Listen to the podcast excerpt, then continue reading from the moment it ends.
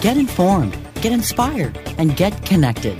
CannabisRadio.com presents NCIA's Cannabis Industry Voice. The National Cannabis Industry Association is the only national trade organization representing the businesses of the legal cannabis industry. NCIA's Cannabis Industry Voice covers a range of topics, including the rapidly evolving political and policy changes that affect our industry, news and events of importance to cannabis professionals, and features on companies, individuals, and campaigns at the cutting edge of the cannabis industry. NCIA's Cannabis Industry Voice begins now. Hi, thanks for tuning in to NCIA's Cannabis Industry Voice on Cannabis Radio. This is your host, Bethany Moore. I'm with the National Cannabis Industry Association, and I'm in the communications department here. Today, my guest is one of the NCIA members uh, who's based in Portland, Oregon, one of my favorite parts of the country. So I'm happy to introduce Leland Berger. He is an attorney based out there. Welcome to the show, Leland. Good to have you. Thanks, Bethany. Good to be here. Absolutely. Um, so I've met you many, many times over the years, of course, but for the benefit of our listeners, uh, let's hear more about your personal backstory, your background, and what got you involved in the cannabis movement and now industry. Sure, I'd be glad to share about that. Um, I uh, I grew up uh, back east, but came out here in uh, August of 1979 to go to law school, and after working for about 10 years for a law firm that had um, uh, was the first privatized indigent defense law firm. It was like being a public defender in a private law firm. I had quit to uh, to do appeals working out of my house, and um, in '94, and in '96, um, I had uh, been contacted through the National Lawyers Guild, a group that I had uh, worked with throughout my career in representing protesters um, the guild had been contacted by the Portland Cannabis Buyers uh, Cooperative, who were looking for legal representation. I met with them and uh, told them it was ongoing felony. No one could represent them, but that there were interesting legal issues if anyone was arrested, which they mm. were. And mm-hmm. over the over the next ten years, my practice went from you know mostly appeals in some medical marijuana cases to mostly looking after patients and their providers and a few appeals. Okay. So, were you personally interested in cannabis, medical cannabis issues at that time, or this is sort of how it got brought to your attention? It was sort of how it got brought to my attention. Got it. Um, and the medical, you know, the medical cannabis uh, uh, movement, I think, is really the the impetus for for the legalization of of uh, cannabis. There wouldn't be the latter without the former, that's for sure. Absolutely. Um, I personally got to live in Portland, Oregon for about two and a half years uh, during the Great Recession from 09 to 2011. Um, and it's beautiful and and uh, I know some delicious cannabis comes out of that part of the country as well. And and they did have those caregiver patient programs for a while there um, until of course the recent uh, legislation and where voters voted in adult use which was super exciting for oregon to join join some of the other states uh, in that. Uh, so it's super exciting. Um, so you are still an attorney. You're currently an attorney, and your firm is called Oregon Canna Business Compliance Council LLC. Uh, so tell me more about launching that practice and what you're up to these days. Well, sure, I'd be glad to. Um, part of my uh, activism over the last 20 years in trying to end um, cannabis prohibition was through a group called uh, Voter Power that I was a co-founder of, and we had initiatives in 2003 and 2007 to create regulated supply systems for medical. And in 2010, people started coming to my then home office saying, um, you know, what do I, what am I going to need to do to comply with this law if it if it passes? And I and I realized then that the ability to provide uh, legal advice on uh, compliance with what was sure to be a heavily regulated industry. Both the medical and the adult use here in Oregon are pretty heavily. Yeah, regulated. well, I'm glad to hear that they were thinking ahead about compliance. That's really smart on their part.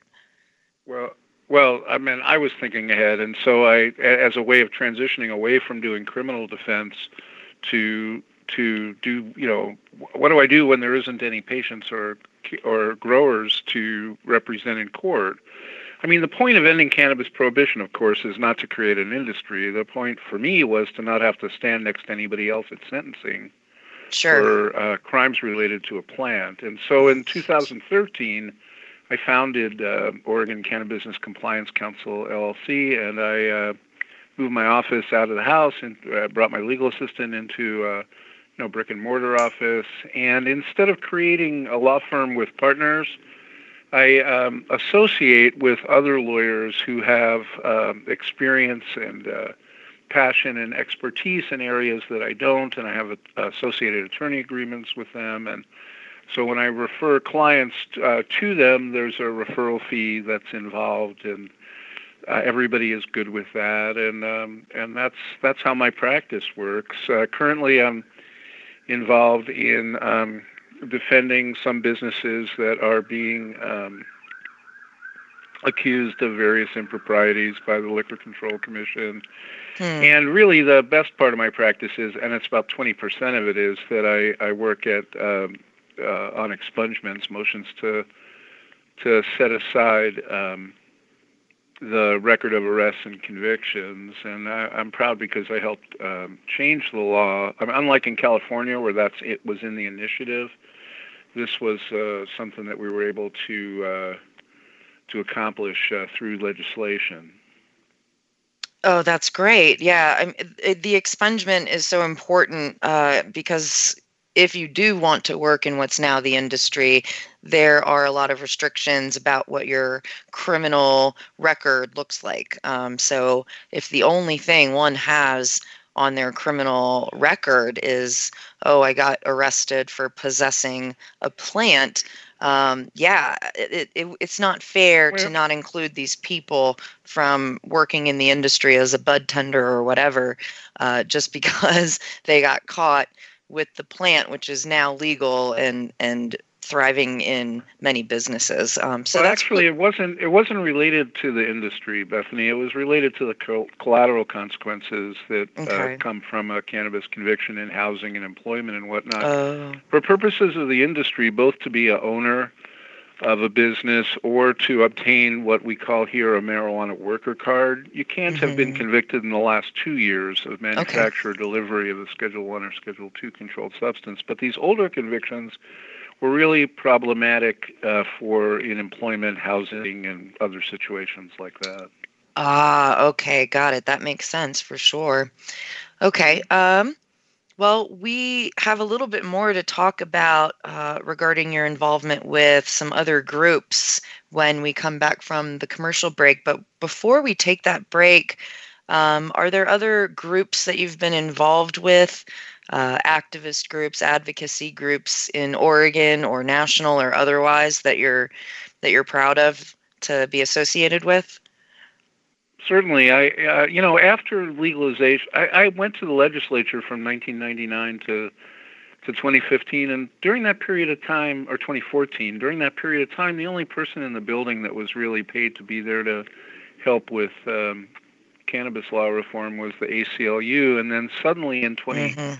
15 dozens of industry lobbyists showed up and nobody was there speaking out on behalf of consumers so i started the uh, a legislative committee with the portland chapter the national organization for the reform of marijuana laws Okay. and in addition to working on the expungement law we've worked on on, on other issues and continue to to move forward in, in the legislature trying to end you know, trying to end canna bigotry, as we've spoken before, Bethany. You know, there Yes. are just some laws that are there because they just don't like our kind, and and and they need to be be changed. So I'm proud of that, and I'm especially proud of being a um, co-founding board member of the National Cannabis Bar Association. and I started uh, a cannabis law section of the Oregon State Bar, which is the third uh, section in the country behind uh, Colorado and uh, Michigan. So I'm I'm I'm really I'm proud of uh, those accomplishments as well as you know starting uh, voter power, which lasted for a good ten or fifteen years on, uh, yeah. on trying to politically move things forward here. Yes, you certainly are. I, you're you're involved in the A to Z of the the legal side of cannabis, it seems, which is awesome. Okay, well, we are going to take a quick commercial break, and then we will be right back on NCIA's Cannabis Industry Voice on Cannabis Radio to hear more from attorney Leland Berger. Thanks for tuning in. We'll be right back.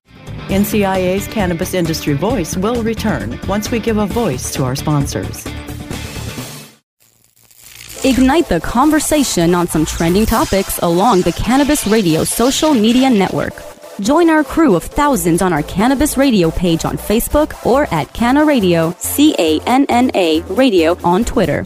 Plus, look for our Facebook and Google Plus pages for all of our original programs and connect with Dr. Dina, Kyle Kushman, Dr. Mitch Earleywine, Nurse Heather, Doc Rob, the hosts of Ganjapreneur, and more. Connect with the growing Cannabis Radio Social Crusade at Canna Radio on Twitter or search for Cannabis Radio on Facebook, Google Plus, and Instagram and grow with us.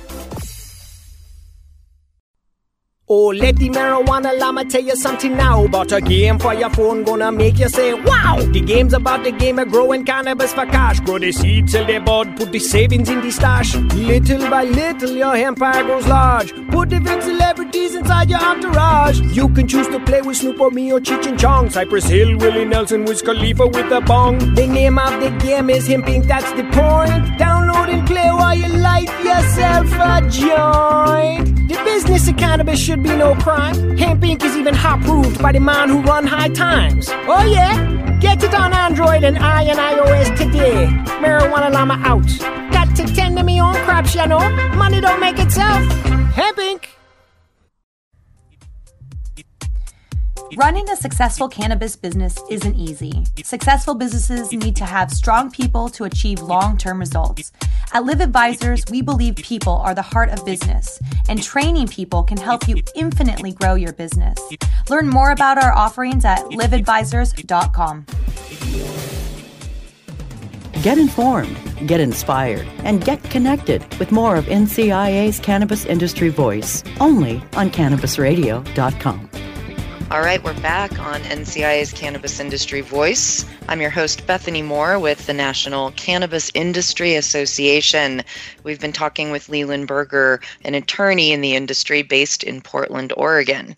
Uh, so, Leland, right before the break, you mentioned uh, your involvement in a group called the National Cannabis Bar Association, and NCIA has certainly coordinated with them uh, in recent times. Um, so, there's certainly many lawyers who focus solely on cannabis related issues by now because there's that many to be handled. Um, tell me more about this association of lawyers, attorneys who are focused on cannabis at the National Cannabis Bar Association. Like what's what is the mission? Why was it formed and, and why why is it important? Well, thanks, Bethany. Our, our overarching effort is to legitimize uh, cannabis businesses. And uh, um, um, we formed the association to enable lawyers practicing in this area to both network with each other and to educate the cannabis bar to improve the quality of representation uh, to the cannabis industry. Um, it's important that cannabis lawyers be talking to each other. It's important that um, that we uh, provide uh, education so that the quality of service is uh, high. And it's also important, uh, as I hope we discuss a little later, um, because uh, in some uh, jurisdictions, the um, the fact of of practicing or wanting to practice in in this area um, you know, ha- is problematic, and uh, and and you know, we we're we're also you know deeply concerned with the the ethical issues that surround the ability to, to for lawyers to practice in this area, the ability of lawyers to have an interest in businesses in this area, and the ability of lawyers to be able to who live in uh, states where cannabis has been legalized to be able to consume cannabis without violating their state ethical laws. Mm-hmm. Mm-hmm. Awesome.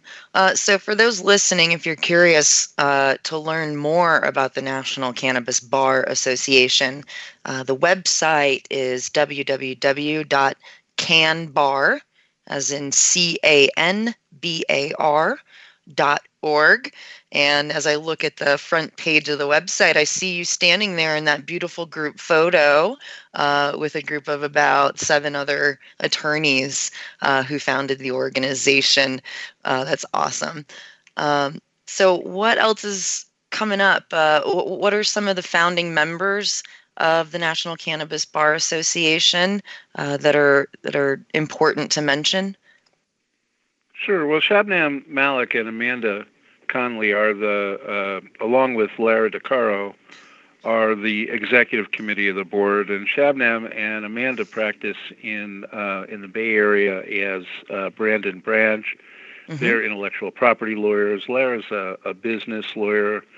Uh, listeners may know uh, Rob Raich. He's the lawyer who argued in the United States Supreme Court both United States versus the Oakland Cannabis Buyers Club or Cooperative, and also Gonzales versus Raich.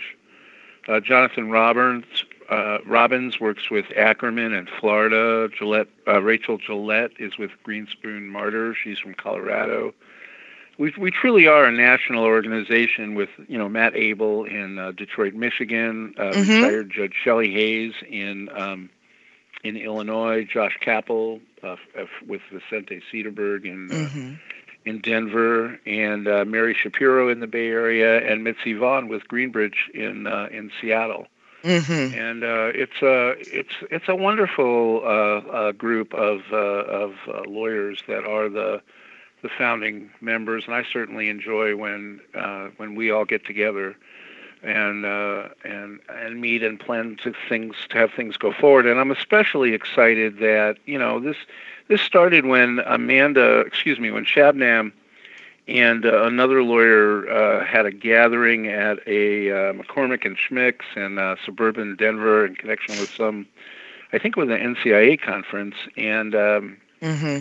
and uh, it'll be three years ago this October, and and and we've grown to the point where now we have an executive director, uh, Chris Davis, so uh, it's uh, we're, we're at about 250 members uh, nationwide, and we're uh, you know actively trying to increase our membership and and and growing. And it's just exciting to be. Uh, well, you know, a lot of things are exciting in the cannabis industry. There's a lot of firsts, and but a national uh, bar association for lawyers practicing in this area is certainly uh, being a found, co-founding board member of that is the thing I'm really most proud of over the years.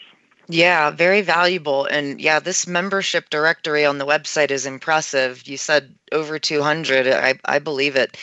Um, so, as, as far as attorneys themselves, um, if I could switch gears just a little bit here, many of us have heard about the cannabis law attorney, Jessica McElfresh she was recently charged with a felony for representing cannabis businesses and this this is a little bit of a shock to many of us. Uh, can can you give me a brief rundown of that case and and where it currently stands? Sure. Um, this uh, case arose in uh, San Diego, which has historically been a, uh, a cannabis unfriendly um, jurisdiction and involved mm-hmm. the execution of a search warrant over a year ago at a collective there uh, where items were seized. Jessica uh, represented the collective in the forfeiture proceeding and won. The uh, the item the the funds were not forfeited and were instead returned, and then subsequently she was charged. Uh, this gives the unfortunate impression of uh, making her, the prosecution specifically of her, uh, uh, retaliatory or vindictive, which of course violates the due process clause of the mm. United States Constitution.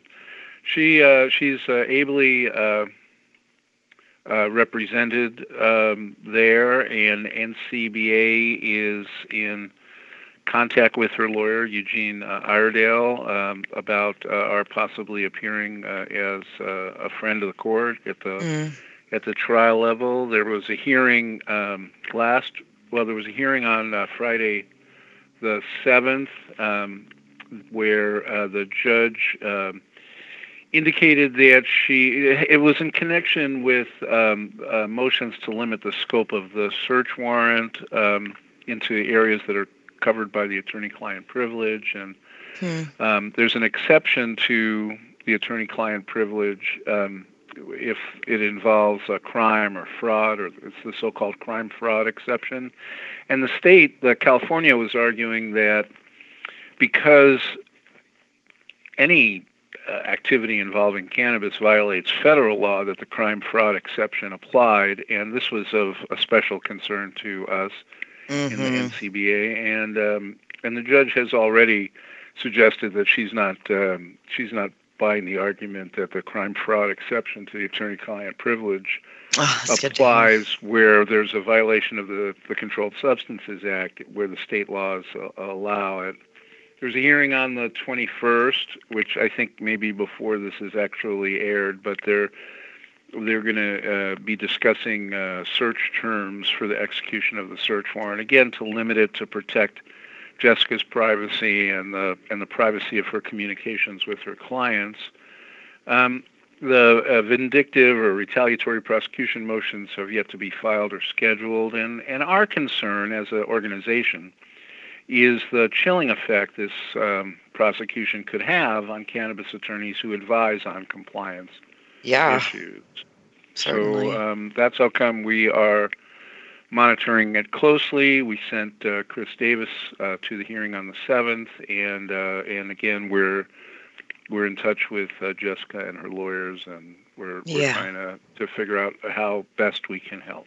Yeah. Wow. I I definitely feel for Jessica. I see she's one of your sustaining members, and we we in the industry need to look out for each other sometimes. You know, uh, the the good people need to look out for the good people when bad things happen. Um, so this is this is an example of the, the cannabis community um, and how we all need to walk forward together hand in hand. Uh, and so, I was, um, I was going to just say, I was quoted as saying that an attack on any of us is an attack on all of us, and I firmly believe that. Yes, well said. Agreed. Um, so let's take a commercial break and come back and talk a bit more about about all these issues, including uh, about the activities of the National Cannabis Bar Association. Stay tuned. We'll be right back on NCIA's Cannabis Industry Voice on Cannabis Radio. NCIA's Cannabis Industry Voice will return once we give a voice to our sponsors. Strainwise Consulting is the most sought after consulting company for cannabis business applications and management contracts. We consulted on the first recreational license in the world and have had an over 95% success rate on applications submitted. The industry is growing at such an exponential rate that building a powerful and lasting cannabis business is a number one priority. Here's Strainwise's Sean Eubanks. In our first five years, we branded and supported nine medical and recreational marijuana dispensaries and approximately 160,000 square feet of sophisticated and efficient product cultivation. Strainwise Consulting has the experience and expertise to guide you through the process. The next generation of vaporizers has arrived. Vuber vaporizers are blazing the way with unparalleled technology for oil, concentrate, or dry flower pens. Providing unsurpassed customer service and expert craftsmanship, Vuber vaporizers use cutting edge technology, providing a power packed, smoother vapor with a lifetime guarantee. Experience vaporizing the way it was meant to be the Vuber way.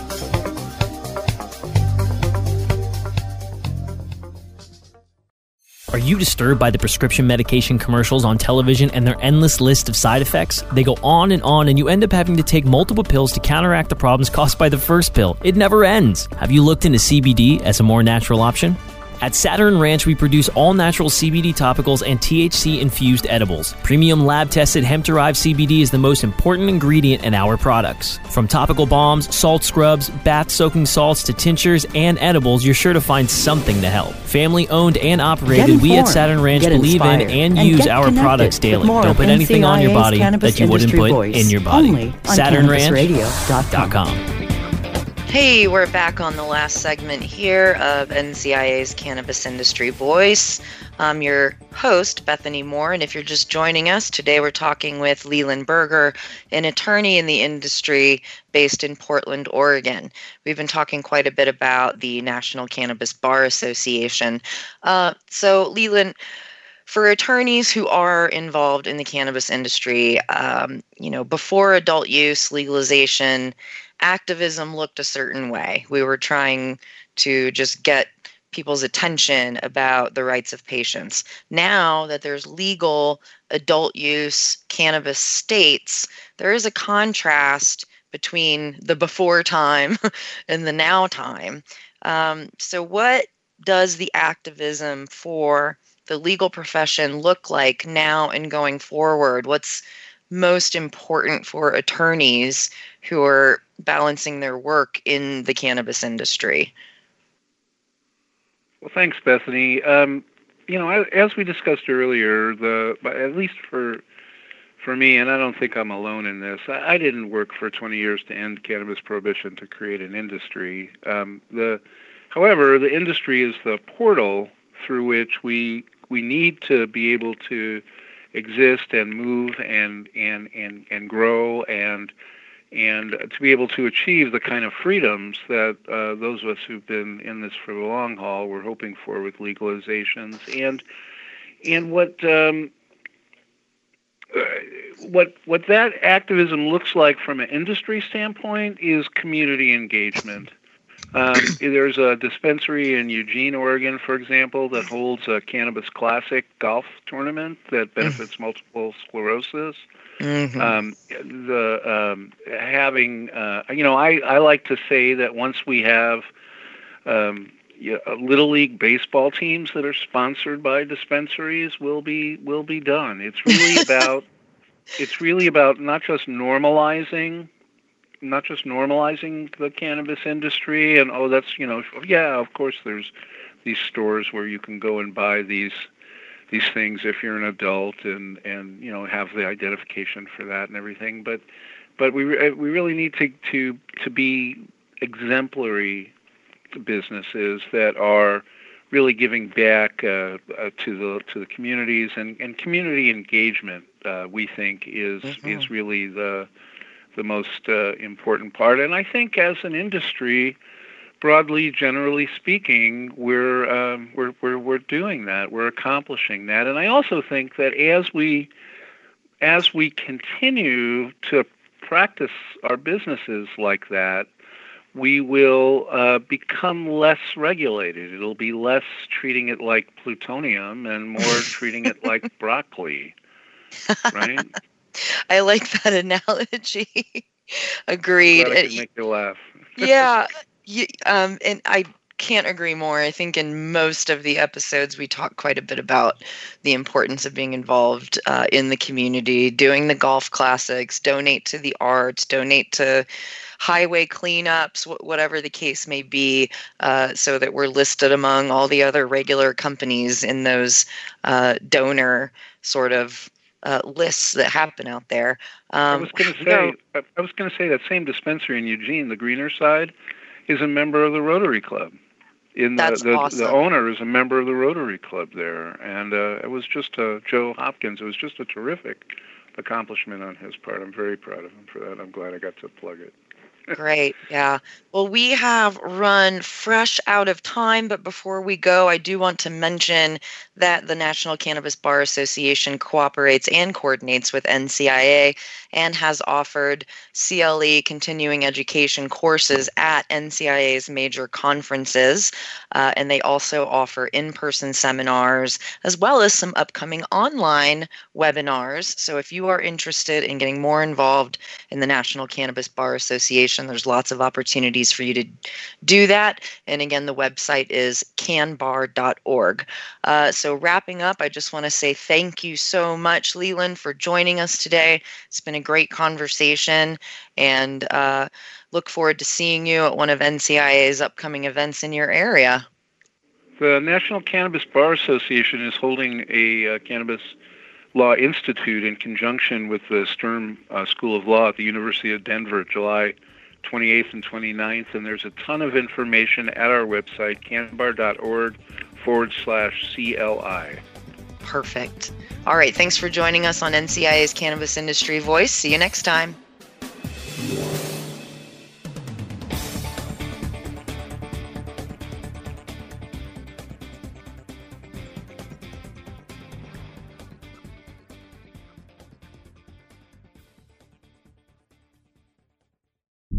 The opinions expressed on this CannabisRadio.com program are those of the guests and hosts and do not necessarily reflect those of the staff and management of CannabisRadio.com. Any rebroadcast or redistribution without proper consent of CannabisRadio.com is prohibited.